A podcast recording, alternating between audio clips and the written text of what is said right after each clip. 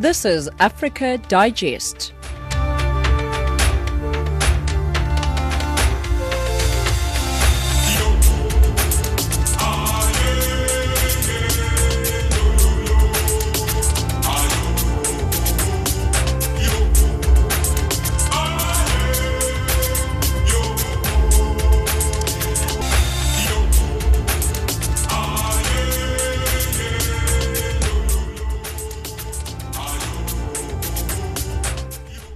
Seventeen hundred hours Central African Time. Good afternoon and welcome to Africa Digest.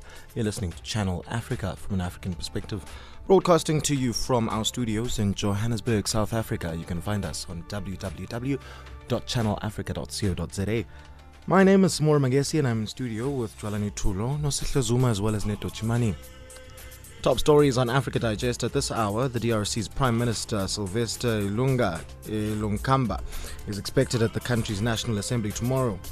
The UN's High Commissioner for Human Rights says lack of tight security has resulted in the killing of at least 160 people in Darfur. And South Africa's Independent Electoral Commission is expected to publish the final regulations for the Political Party Funding Act. Right now, though, it is time for your latest news bulletin. Here is Jwalani Tulo. SABC News, independent and impartial. From an African perspective.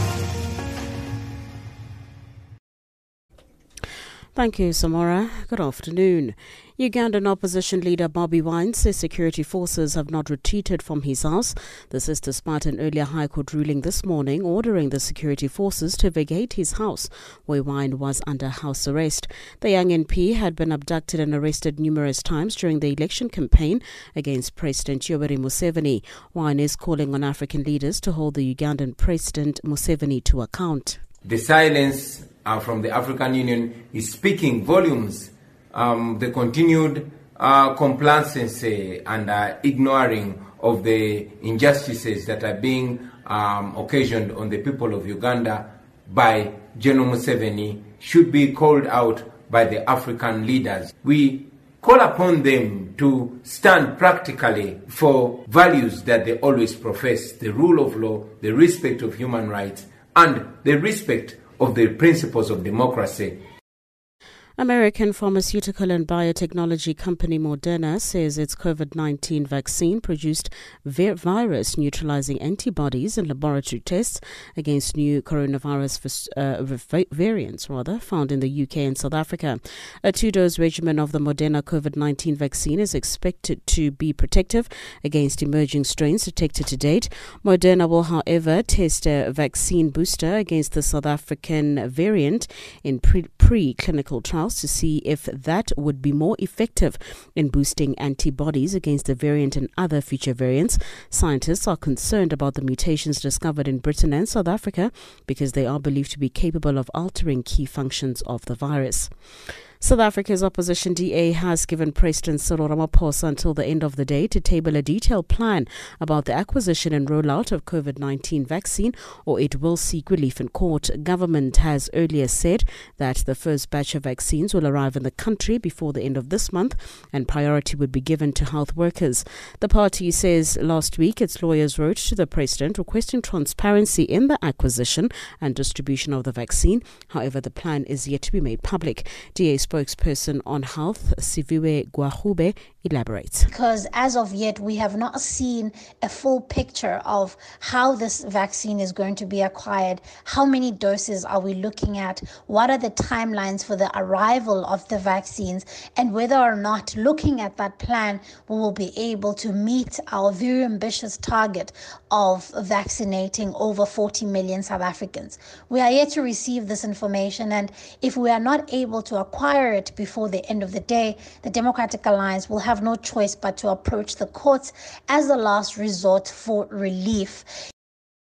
British Prime Minister Boris Johnson is considering toughening the United Kingdom's border controls due to the new variants of the coronavirus. Johnson says he wants to make sure that the British population is protected against reinfection from abroad. He says the United Kingdom is on target to reach its vaccination targets for vulnerable groups by the 15th of February.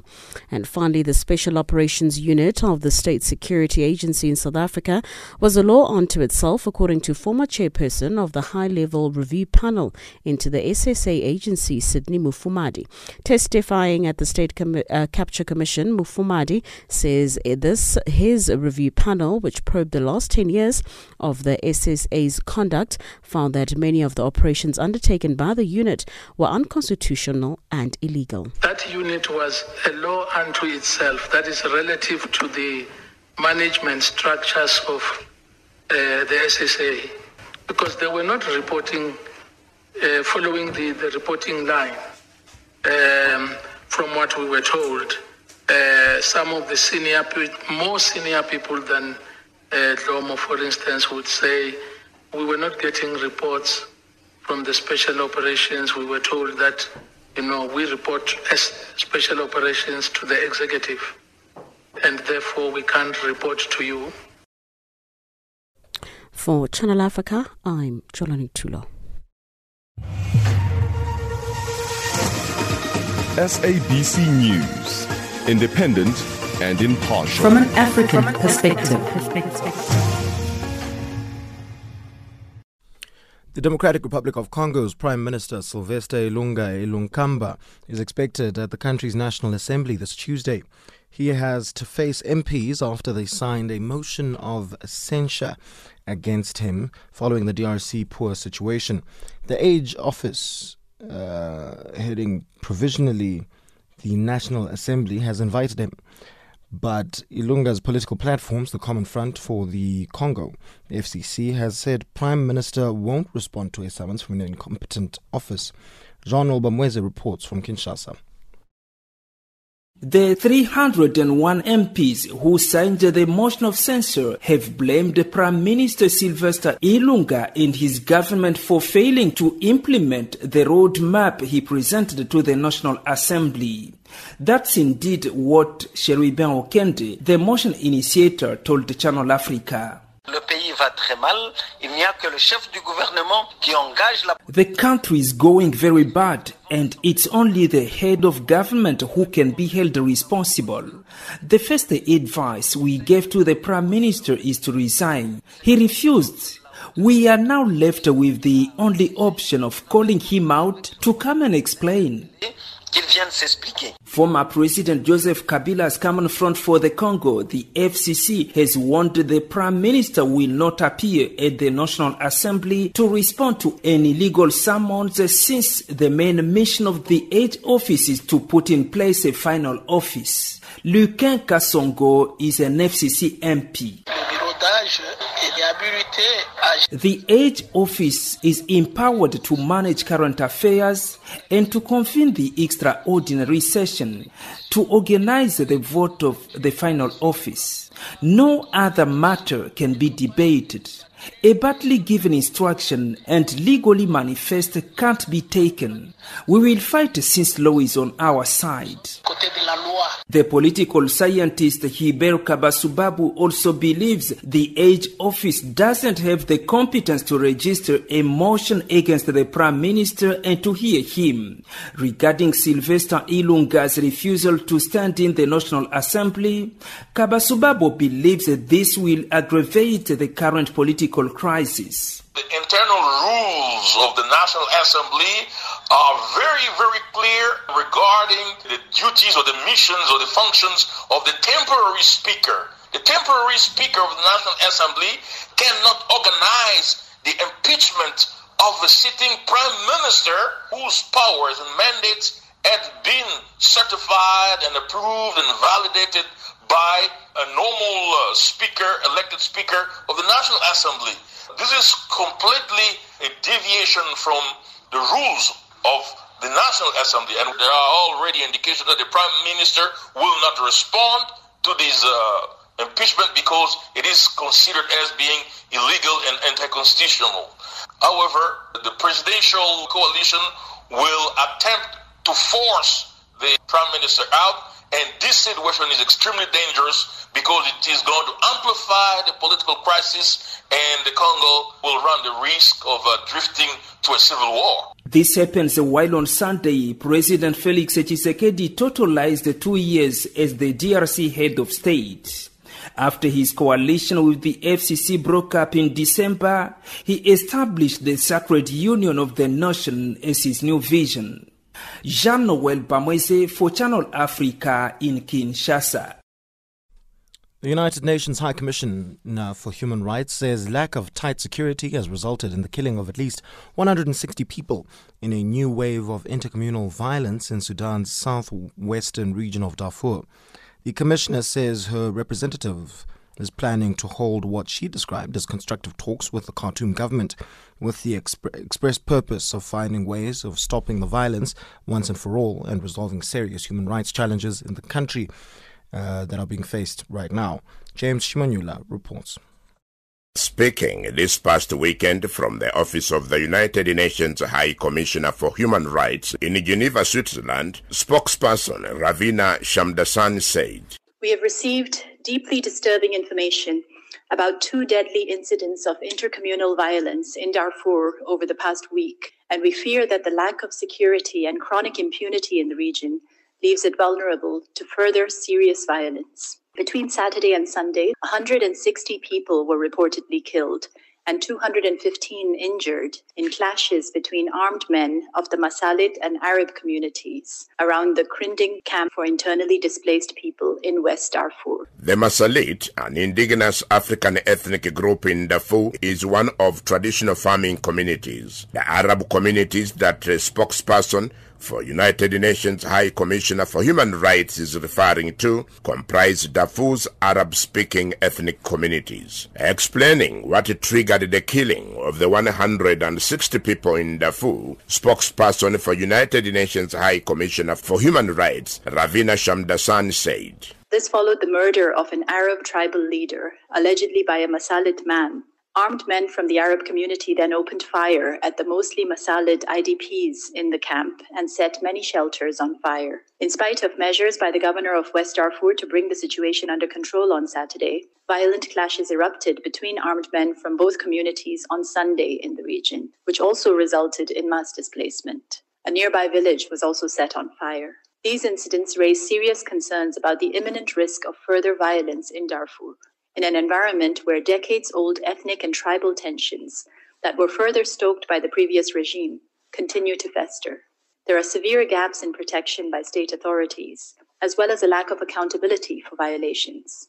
Local health facilities have reported being unable to cope with the high number of casualties. Now, here is an urgent, timely call by spokesperson for the United Nations High Commissioner for Human Rights to the Khartoum government. We call on the government of Sudan to promptly ensure the full implementation of its national plan for the protection of civilians and to restore public order and the rule of law in Darfur. We urge the authorities to prioritize carrying out thorough and effective investigations with a view to promptly ensuring that individual perpetrators are brought to justice, to break the cycle of armed citizens taking the law into their own hands to avenge attacks on members of their communities. Victims and their families have a right to redress. That was Ravina Shamdasani, spokesperson for the United Nations High Commissioner for Human Rights. At this juncture, it may be imperative to bring to light the fact that the intercommunal violence that has occurred in Western Darfur is the worst for more than 40 years. The violence comes at a time when the military and civilian authorities are sharing power in Sudan's capital Khartoum following the toppling of former President Omar Hassan Ahmed el-Bashir in April 2019. Be that as it may, the authorities in Khartoum are brokering permanent peace in Darfur and other parts of the country affected by ethnic fighting. The violence in Darfur also comes less than four weeks after a joint United Nations and African Union peacekeeping mission, known in short as UNAMID, withdrew from Darfur, ending 13 years of peacekeeping operation. Reporting for Channel Africa, this is James Shimanyula. National Coronavirus Command Council has decided to enforce a nationwide lockdown. A global pandemic, COVID 19. Several countries have scaled up their responses and put in place strict controls, including South Africa. Channel Africa, broadcasting from South Africa, will continue to bring you news and current affairs during this period, whereby a 21 day lockdown is effective. We will keep you updated and informed during this period as we bring you news and current affairs from an African perspective.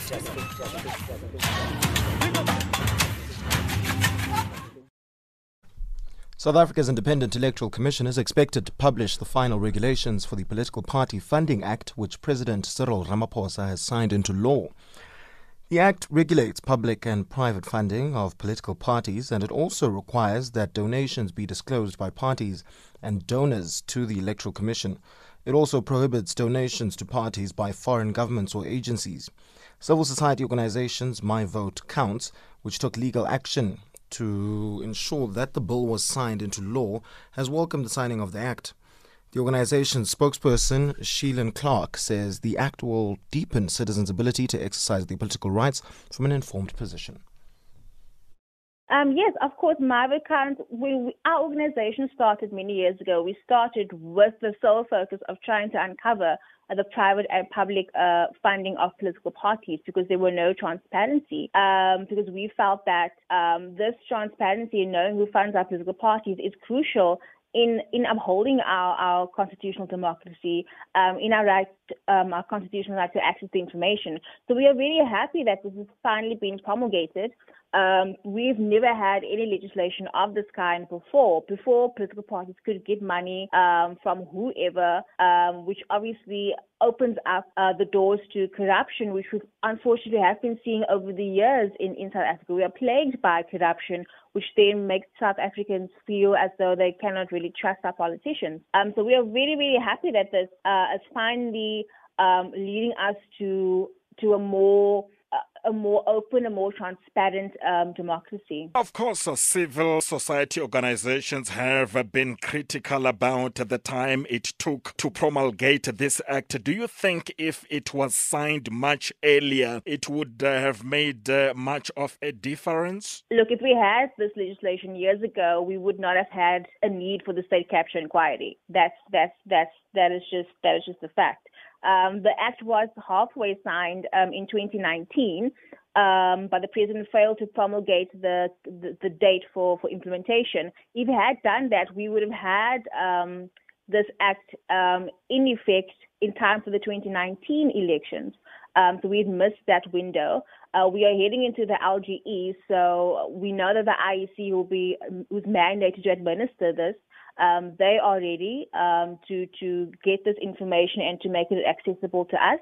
Um, so it is unfortunate that the president uh, took almost two years to sign this, but we are very happy that he did. Just in terms of uh, the loopholes uh, that uh, some have identified in this act, do you think uh, the other bill, the Promotion of Access to Information Act, which Ramaphosa has yet to sign, will plug the loopholes that have been identified in the act? Um, yes, so in the PPFA, there are loopholes, like for instance, the 100,000 Rand threshold for disclosure is too high. Uh, but again, for us, the main thing is that this has been implemented so that we can actually really see how things work, where best we can, or how best we can plug the current loopholes. Um, the PAIA Amendment Act that you just mentioned, uh, once that is promulgated, it would further strengthen um, transparency in that the PPFA, which was signed, mandates political parties to disclose their um, financial information to the IEC, right?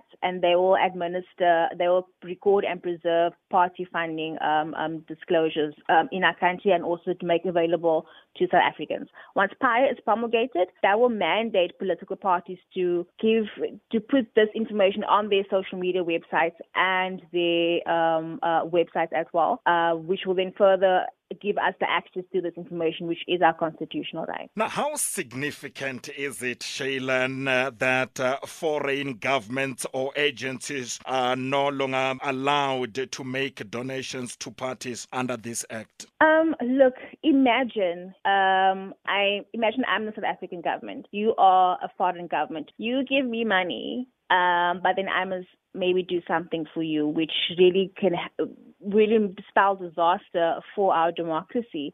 It really can uh, uh, um, spell disaster for communities. So that's obviously the biggest the biggest thing um, uh, from this political party funding act is that now parties are no longer um, allowed to get money from your Russia, from your US, from your UK, only if it's for skills development though um, and training. But of course, it's it's very significant.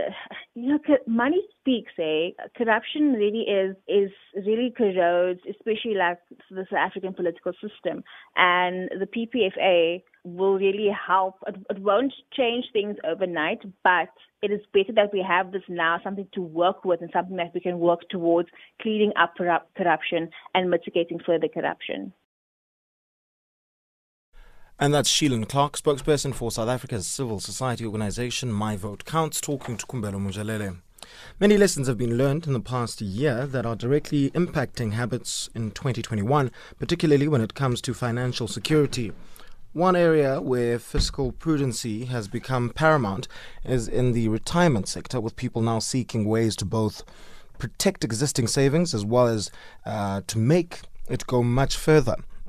With the ever increasing life expectancies and rising cost of living, it's always safest to put away as much as you can while ensuring that all measures are in place to protect one's retirement savings. Phil Barker of Renishaw Property Developments joins us on the line now to expand more on this topic. Phil, thank you very much for joining us. Hi, Samora. Thanks. It's a pleasure. Thank you for having me. Now, Phil, what's the biggest factor that one should consider when looking to retire, especially uh, in an estate? Uh, you know, some more of the, the factors, these are unusual times, and you need to start looking at things a little differently, reevaluate. And the biggest thing for all of us is, is planning, and financial planning is a huge one. Um, but I think when you, if you're looking at in at retiring in a gated estate, one of the things you've got to look at is to get into the best estate that you can afford. And um, one way of doing this is to have a look at a life rights model. And a life rights model, which we offer at Renishaw Hills, a type of life rights model, is you get a discount up front, but you sign a contract at the same time that you, when you dispose of your unit, you dispose of it to the developer at the same price you paid for it. So that gives you a nice discount and it allows you to get in up front at a slightly cheaper price. Mm, and uh, is it important to consider the possibility of maximizing one's savings in these residential properties? Absolutely. You've got to look after your money, you know, and, and another part of that is saying, look, we realize that I'm going to be on fixed income going forward. So I need to do proper planning. And when you're going into these villages as well, look for one that gives you an all inclusive levy. So you know exactly what you're going to be paying in future. And, and that makes planning so much easier. And at the same time, um, look for an estate that offers a levy stabilization fund. So they are all different systems. The way we do it here is that when a person disposes of his estate, at, uh, of his unit at Renishaw Hills, a portion of the profit that he makes goes into a levy stabilization fund that helps to keep everybody else's levies at an affordable level that don't increase above inflation.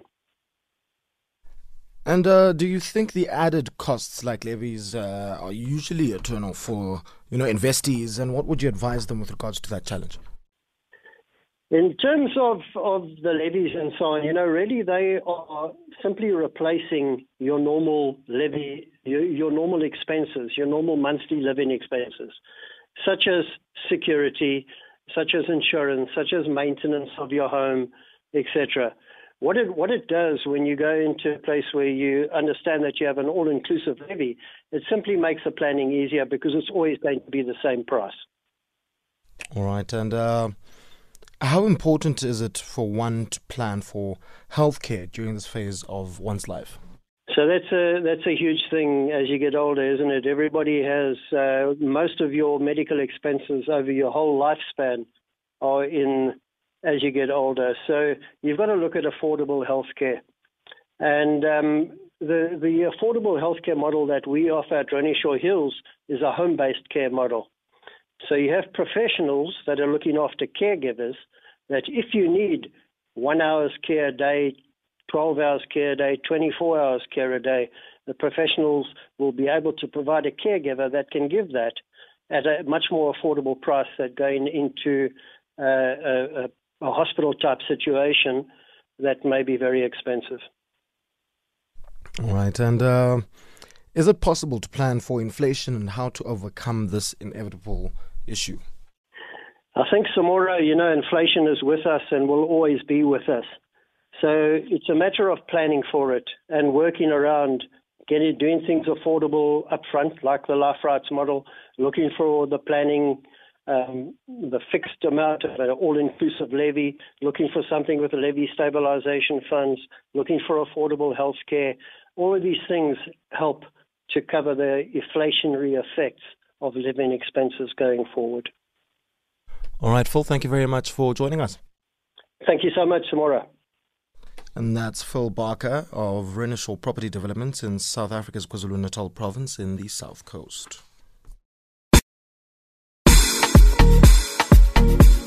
Welcome to Change Your Game on Channel Africa, the African perspective. We are coming to you from Johannesburg, right here in South Africa. I'm Asanda Beda, your host. Change Your Game, the program that promotes open discussion and social dialogue as we highlight real issues in the African entrepreneurship ecosystem. Trevor Mumba now joins us in studio to talk about his entrepreneurial and personal journey. Welcome to Change Your Game, Trevor. Thank you so much. Um, it's an honor to be here.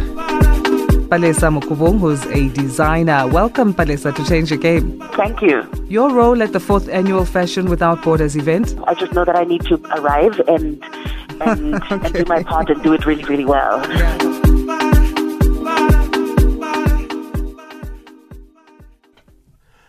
Government leaders in South Africa should take the COVID 19 vaccine in public to demystify myths surrounding the vaccine and show citizens that it is safe. This is a call by Oscar Mabuyane, who is Premier of Eastern Cape Province, as the province gears itself up to vaccinate 3.7 million people to achieve the mountainous task of defeating COVID 19. The provincial government says that it is expecting the AstraZeneca Oxford University vaccine to be distributed by the national government. Abongile Jankis reports. The Eastern Cape government is ready and all systems are in place to vaccinate 3.7 million people in the province. This is 67% of the population, but excludes those below the age of 18. It says it will be carried out by 500 healthcare workers. The province has the highest number of COVID 19 deaths in the country at 9,510. Premier Oscar Mabuyane has urged people not to listen to negative theories about the vaccine. We wanted to dispel the, myths and conspiracies about the vaccine with the contempt they deserve. The pandemic we are dealing with is nothing to joke about. People must desist from peddling uninformed information about the vaccine. We have health authorities in this country that will ensure we receive a safe vaccine that has gone through rigorous scientific analysis that has been approved uh, by independent regulators for safety, effectiveness, and high quality. Traditional leaders are also fully behind the vaccination process and have vowed to spread the word with awareness campaigns in communities. Provincial Contralesa chairperson is Chief Mwelo Nonkonyana. Once the vaccination uh, is certified, and we are all satisfied that it is really a vaccination, we will have to lead by example ourselves uh, to, to have this vaccination publicly so that the people can realize that it is really the, the, the, the vaccination that uh, they need to follow. And more than above, uh, we will therefore uh, told, tell our people and uh, counsel them and uh, to make them understand because for, the, for, for instance it's not for the first time we did have many many vaccinations before A significant proportion of the province's population lives more than five kilometers from a healthcare facility, but most communities have a school nearby. Acting head of the Department of Health, Dr. Sibongile Zungu, says they are addressing this matter. What must be understood is that we're not going to store vaccines at a school because the school is not a building for that purpose.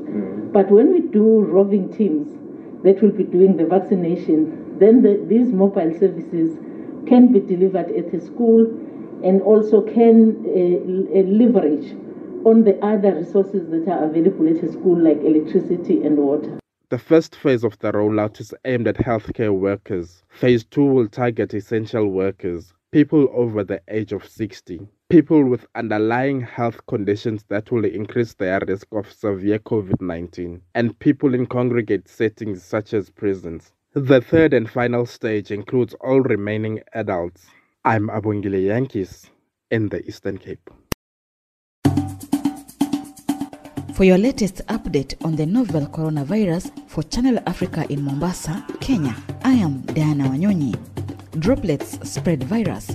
By following good respiratory hygiene, you protect the people around you from viruses such as cold, flu, and COVID 19. It's now time for your latest news headlines. Here's Jolani Tulo. SABC News. Independent and impartial. From an African perspective. Good afternoon. Making headlines, Ugandan opposition leader Bobby Wine says security forces have not retreated from his house. This is despite an earlier High Court ruling this morning ordering the security forces to vacate his house where Wine was under house arrest. American pharmaceutical and biotechnology company Moderna says its COVID 19 vaccine produced virus neutralizing antibodies in laboratory tests against the coronavirus variants found in the UK and South Africa. And finally, the special operation Unit of the State Security Agency in South Africa was a law unto itself, according to former chairperson of the High Level Review Panel into the SSA agency, Sydney Mufamadi. For Channel Africa, I'm Jolani Tulo. SABC News. Independent and impartial. From an African perspective.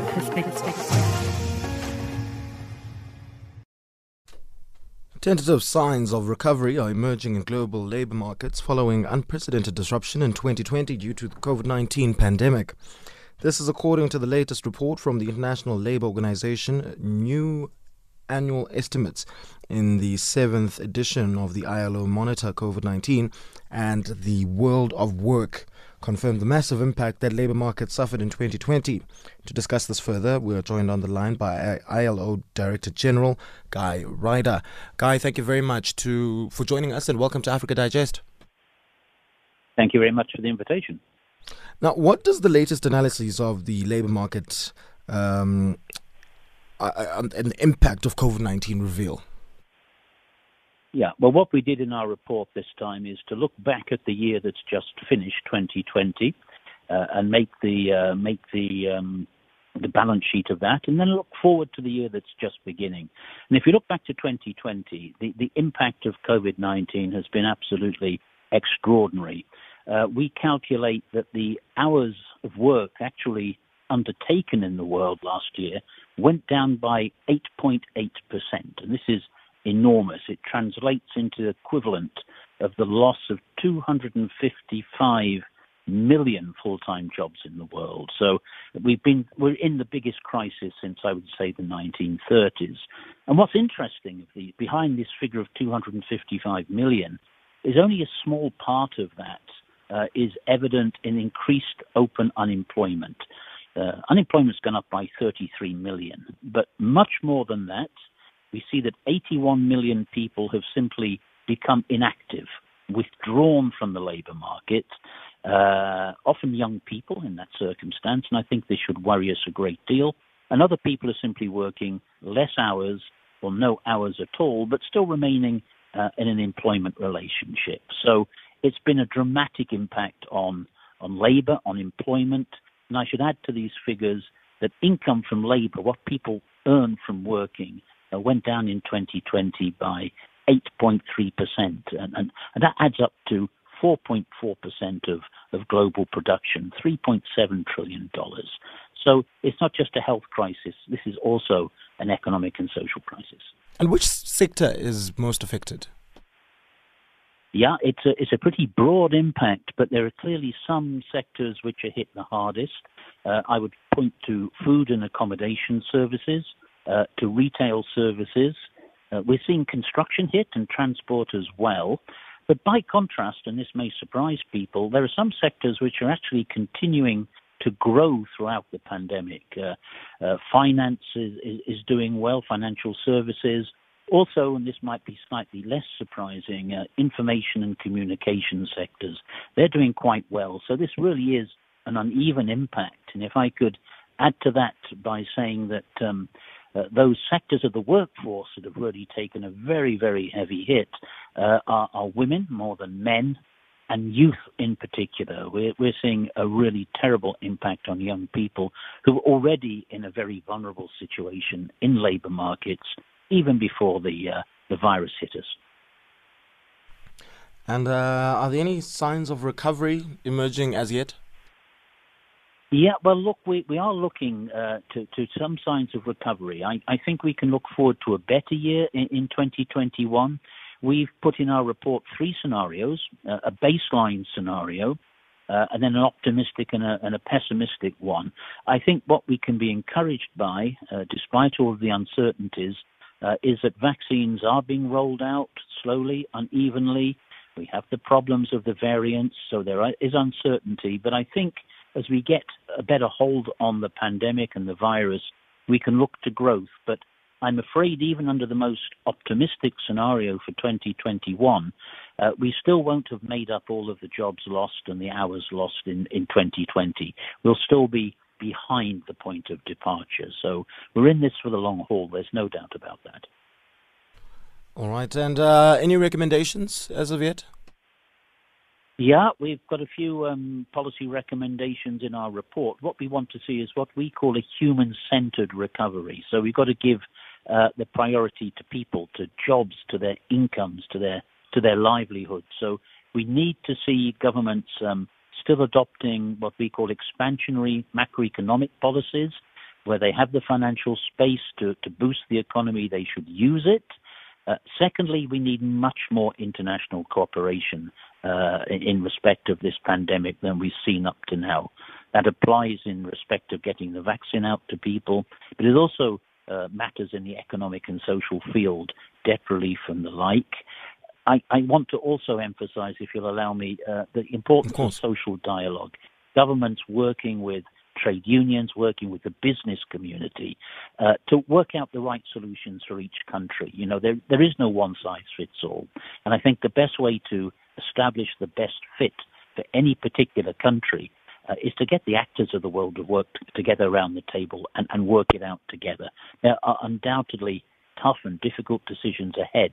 Uh, but you know, you're liable to get the right ones if you involve everybody, and they have broader acceptance when you've been part of the decision-making process. All right. Well, uh, Guy, thank you very much for joining us. That's my pleasure. Thank you. And that was the International Labour Organization's Director General, Guy Ryder, and he was on the line from Geneva in Switzerland. Across the globe, every second, there's always a breaking story. What we want to achieve is a healthy and vibrant economy which can ensure full employment to our people. The government concurs with the views of the Black Economic Empowerment Council report that it is now necessary to make our policies on black economic empowerment more explicit.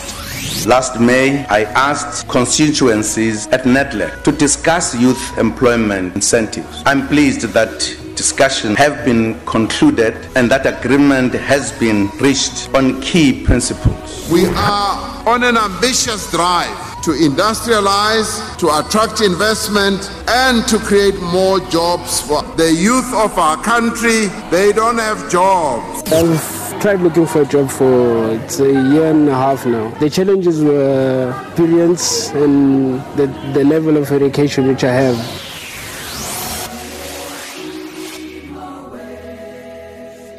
Channel Africa. The month of January is dedicated to promoting veganism as a healthy eating option. The month is therefore dubbed Veganuary uh, which is a global challenge to eat more plant based food and cutting out animal products from your diet for the first month of the year. Experts, however, do acknowledge that going vegan can be a very tough decision to make, especially if you're coming from a diet with meat in it. For more on this, Lulu Kabu spoke to South African Ironman champion and plant based athlete Kyle Buckingham. So my benefits uh, for me as an athlete, I, just, I feel that I recover a lot better. I've got a lot more energy throughout the day, and um, it's also just a, um, it's just a nice change as well from um, like eating meat, being that heavy stomach. Um, so I, when I wake up in the morning, I'm not all um, I don't feel as heavy as you know as I was when I was on a on a meat diet. Uh, so I've been on a plant based diet now for about a year and seven months, and I really felt the benefits in my training and my performance. Um, and yeah, it's really it's really had a massive impact. And I've partnered with Thrive Family Group, and um, the transition has made it really made it much easier. Um, you know, they've got so much variety and options, and you know, I just feel feel really good getting a lot of vegetables and and fruit, and you know, lots of color in my food. Now, Kyle, it's not exactly an easy challenge. Let's uh, let, us reflect on some of the difficulties that may be experienced and what the trick is. And you know, when you think about um, women, more especially, going on, um, you know, diets and uh, try this and try that, do that, don't eat this, um, juice, and so on, going vegan must be the most difficult thing for um, an individual who's used to eating meat on a daily basis.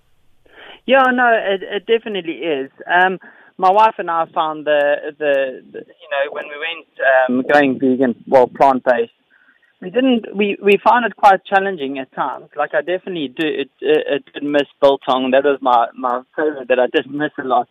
But you know, um, we we found really quick and easy meals to prepare. Um, like we went onto Pinterest, and Fry's Family have uh, great recipes on their website too. Um, and also, you know, when you go shopping, you don't you don't see a bill that's racked up, um, you know, quite quite substantially. So um, there's definitely great benefits to it, but it is not a it's not an easy transition. But it's I wouldn't say it's a very hard uh, hard transition at all. Let's speak about the price tag. Um, yeah, you know, we've seen. I mean, um, you, you, you find the differences in in, in kale and uh, spinach, which could be kind of the same thing. Yes, no, definitely. They they're great in uh, in iron. Um, and what a lot of people don't realize, and, they, and I get it quite often, is a lot of people say to me, "Well, where are you getting your your protein intake in?" But I'm I'm still getting my my normal protein intake in, but it's it comes from more from from beans and lentils and um, and a lot of vegetables have protein as well. So broccoli, a lot of people don't know that broccoli has a lot of protein in, um, and um, yeah, so it's it's uh, it's definitely been an amazing change. But yeah, talking about the price tag, I really feel that going plant based is a lot cheaper than uh, um, being on a meat diet. Um, people people assume that going vegan or plant based is an expensive way to live, and it's absolutely not true. You you um, it would be expensive if you're going to go and buy um, all these vegan bars and these juices and stuff. Uh, but making a lot of things from home and just incorporating a lot of um, vegetables and fruit and rice and sweet potato, that's not expensive at all. So we've definitely we've cut probably half the amount that we used to spend in our weekly shops. Okay, we need tips. How do we do it? How do we get it right? How do we um, start, uh, you know, cutting out the meat and, uh, you know, slowly but surely because it, it has to be a gradual process, right? No, for sure. So we're very lucky. So if you in in PE where I am, I found this um, a most amazing place where I went to. Uh, I can go and buy bulk. So bulk five kgs of rice, uh, a kg of black beans, a kg of chickpeas. You soak it overnight, and you cook it in the morning for let's say an hour, and then we make our own hummus from chickpeas. Um, buying bulk is probably when it comes to beans and lentils and rice and all that kind of stuff. That's that's definitely probably the best way forward. But I would say if you're going to transition into a plant-based diet, do it gradually. So have meat one or two days a week, and then what we what we've really loved is we've been making um, black uh, black bean stew and a lentil curry. Um, we have a Thai green curry with our chicken, and we put like a meat alternative uh, Fry's product in there, um, and then we have loads of vegetables, so six, seven types of vegetables in the in the green curry, and we get all these recipes from Pinterest. And my wife does all the cooking, but it's it's really it's not it's not as hard as a lot of people do think. And you'll be surprised that by eating so much, you know, color on your plate, you actually feel so good afterwards. And that's South African Ironman champion and plant based athlete Kyle Buckingham speaking to Lulu Gabu. It's now time for your latest economics news. Here's Nosihle Zuma.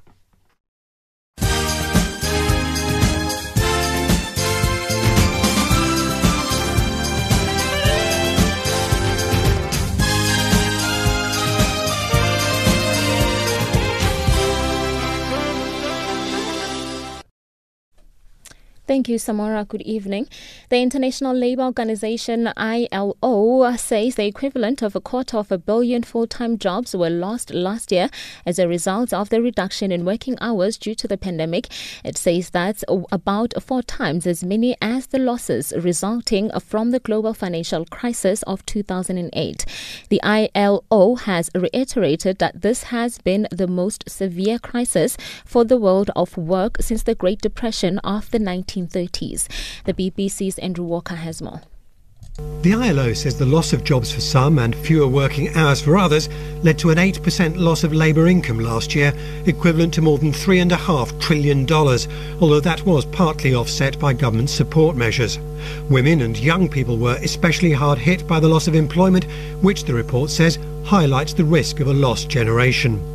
The ILO expects a recovery in 2021, particularly in the second half of the year as vaccines are administered. But it also warns that the rebound is likely to be uneven and uncertain.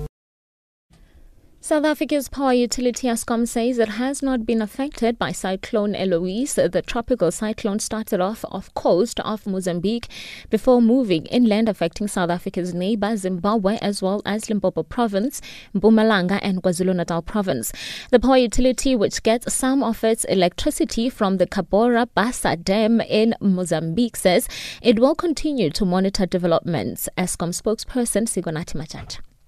With the heavy rains continuing across Mpumalanga, Limpopo and parts of KwaZulu-Natal, ESCOM will continue to monitor the storm and its impact on operations. And should there be any need for any further communication, we will alert and inform the country timeously.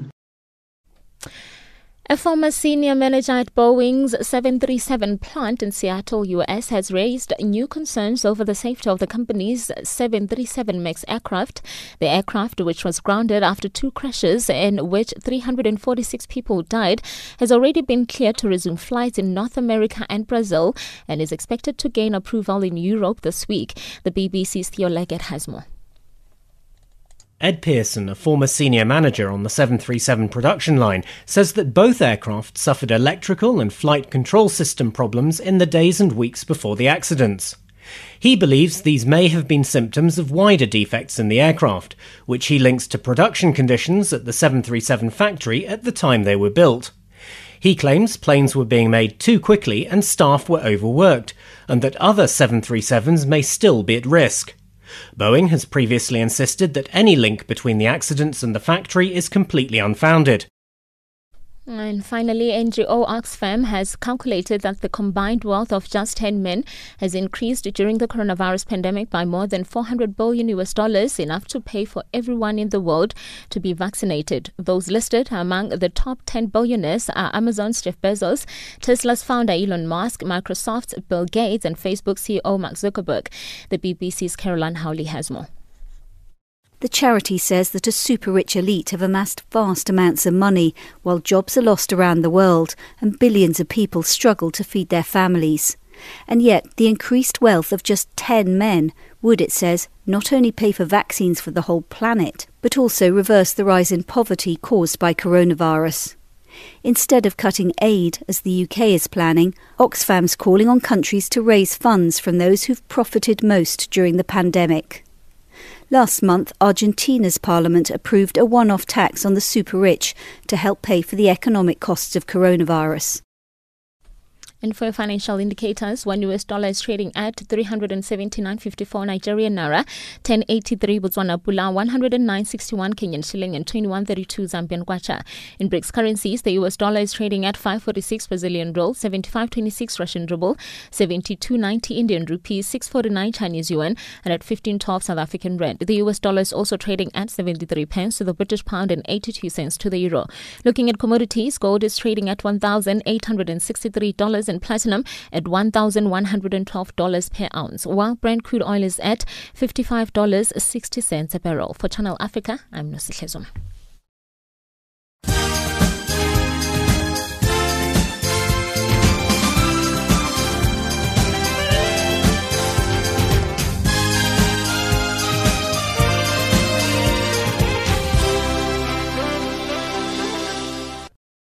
Now for your latest sport, here's Neto Chimani.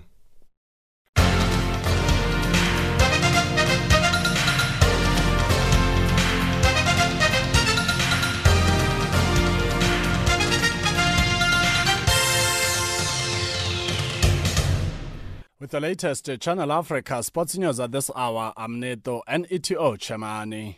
From the sports desk, a very good afternoon. Starting off with Olympics news. They say it takes one to know one. And with the Tokyo Olympics around the corner, who better talk about the experience of the Summer Games than a former Olympian? Humphrey Kayange, former captain of the Kenya national sevens rugby team, participated in the Rio 2016 Olympics and looks ahead to Tokyo. But of course, this time from the other side of the fence because he is now retired and representing athletics. 2016 was uh, a good year for us. We had just won the Singapore Sevens and we and we were looking at uh, the Olympic Games to go out there and, and, do well. Unfortunately, at the games, as it is with sport, we got there and we we didn't perform as we as we had done uh, in previous tournaments. Um, I, th- I, think for that was a lesson learned. I think it's very good that there are players who are in still who played in Rio who might be in Tokyo um, this year, and, and and for them, I think they'll pick up the lessons and pass them on to the uh, young lads who are coming through. We've seen the team being, being very exciting in the last two years. Before COVID, I think under Innocent, they came really close. Uh, they had two uh, cup finals, a few semi-finals. So the team has sort of uh, blended and come together well. And uh, looking at Tokyo um, this year and the work that they've started doing, uh, we're really optimistic that they will go out there and give a better account. Meanwhile, the National Olympic Committee of Kenya, NOC, has entered into a partnership with a local gaming company, the Kenya Charity Sweepstakes, with the collaboration set to benefit Kenyan Olympians. The deal that will run until 2024 will see NOC get 10% of the Kenya Charity Sweepstakes net game revenues. The funds would be used in preparing athletes for the upcoming Tokyo 2020 Olympics in Japan and other events beyond, including the 2024 Olympics in France. The Secretary General of the National Olympic Committee is Francis Kituku. We've been saying we need to get our athletes training. The money we've been uh, availed to the athletes have been direct scholarships, which meant we had to give that money directly to them for their own individual training. But in terms of Team Kenya, we were still looking around for money. And therefore, what this does is that we can be able to plan immediately to get our teams to start training, especially the team sport. When you talk of rugby uh, and volleyball, the team sport has been a struggle to get them all together, to get a venue, a venue which is uh, COVID 19 protocol compliant, to get the technical teams around.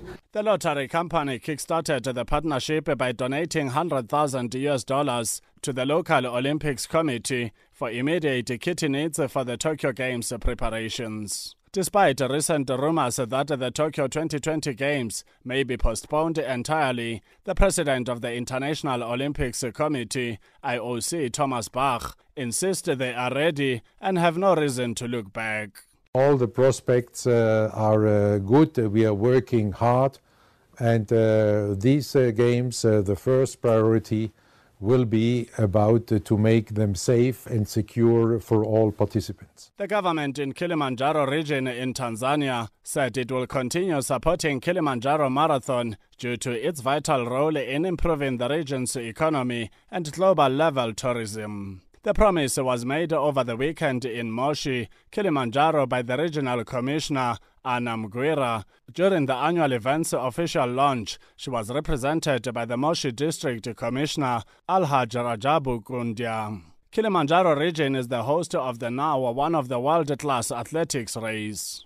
And finally in basketball news, after parting ways with Serbian Vladimir Bosnjak, who resigned from his position as head coach, the Rwanda Basketball Federation Ferwaba appointed Tanzanian tactician Henry Mwinuka to replace him on an interim basis in December 2020. Mwinuka's appointment came at a time when the team seeks to strengthen their preparedness for next month's AfroBasket Window 2 qualifiers, having put an abysmal performance in Window 1 that was held in Kigali in November 2020.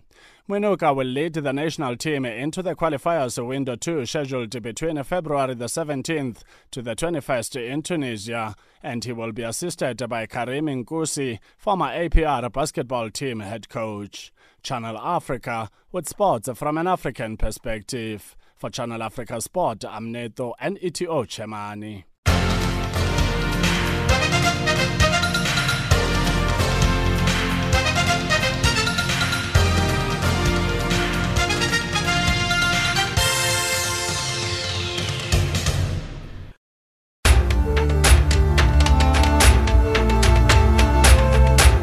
This is Africa Digest.